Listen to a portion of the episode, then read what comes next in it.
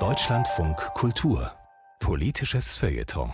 Wie sehr ist demokratisches Denken in den ostdeutschen Bundesländern verankert? Besorgniserregend schwach, schätzt die Dramaturgin Anne Rabe. Das habe aber nicht nur mit dem autoritären Erbe aus D D R-Zeiten zu tun, meint die gebürtige Mecklenburgerin. Gerade junge Ostdeutsche, bei denen der antidemokratische Duktus rechter Identitätspolitik bislang gut ankomme, sieht Rabe nun in der Verantwortung, umzudenken. Wie steht es um das Erbe der D D R? Diese Frage wurde seit den Äußerungen des Ostbeauftragten der Bundesregierung, Marco Wanderwitz, vielfach diskutiert. Er hatte einem großen Teil der Ostdeutschen bescheinigt, auch gut dreißig Jahre nach der Wiedervereinigung noch nicht in der Demokratie angekommen zu sein. Diese Frage stellt sich aber auch nach der Wahl in Sachsen-Anhalt, wenn auch das prognostizierte Kopf-an-Kopf-Rennen zwischen C D U und AfD ausgeblieben war. Doch wie schon bei den letzten Landtagswahlen im Osten ist es der AfD gelungen, bei den WählerInnen unter fünfundvierzig Jahren zur stärksten Kraft zu werden. Die AfD ist hier offenbar eine Partei mit Zukunft. Die Jungen im Osten, welche die D D R allenfalls als Kinder erlebten, haben zu großen Teilen ein positives Verhältnis zu antidemokratischen Positionen. Laut Leipziger Autoritarismusstudie von zweitausendzwanzig sehnen sich sogar mehr als fünfzehn Prozent der Ostdeutschen unter dreißig nach einer rechtsautoritären Diktatur. Im Westen sind es nur etwa zwei Prozent der Gleichaltrigen. Dennoch wird genau das nun als Indiz dafür genommen, dass dies mit der D D R nichts mehr zu tun haben könne. Ganz so, als sei sie mit der Wiedervereinigung spurlos verschwunden.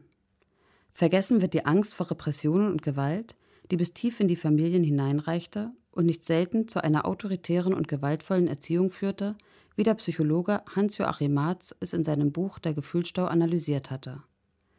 Ich erinnere mich gut an den Tag, als ich, neunzehnhundertsechsundachtzig in Mecklenburg geboren, als vierzehnjährige mit einer Trikotjacke der D D R-Nationalmannschaft zur Schule ging.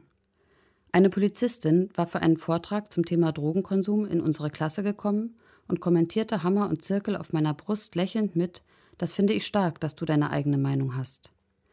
Diese Polizistin hatte einen Eid auf das Grundgesetz geschworen, der offenbar nicht im Widerspruch zu meinem Bekenntnis zur S E D-Diktatur stand. Während der neunziger Jahre war die D D R zunehmend zu einer verklärten Erinnerung an eine Zeit ohne Arbeitslosigkeit geworden, an billige Mieten und Brötchen für fünf Pfennige.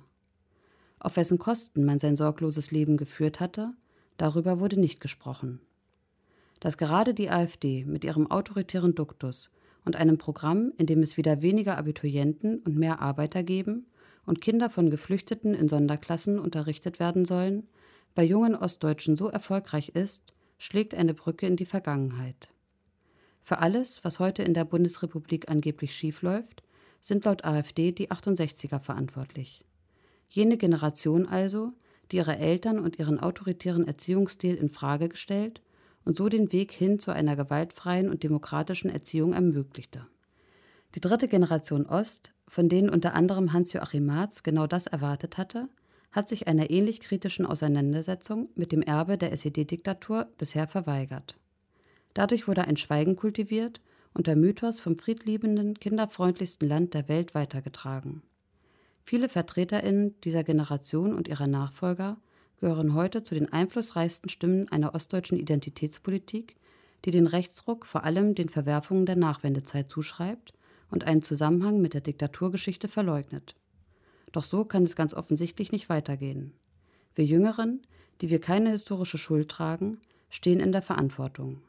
Wir müssen die Geschichte unserer Herkunft und Prägungen aufarbeiten, damit die Vergangenheit unsere Gegenwart nicht mehr bestimmt.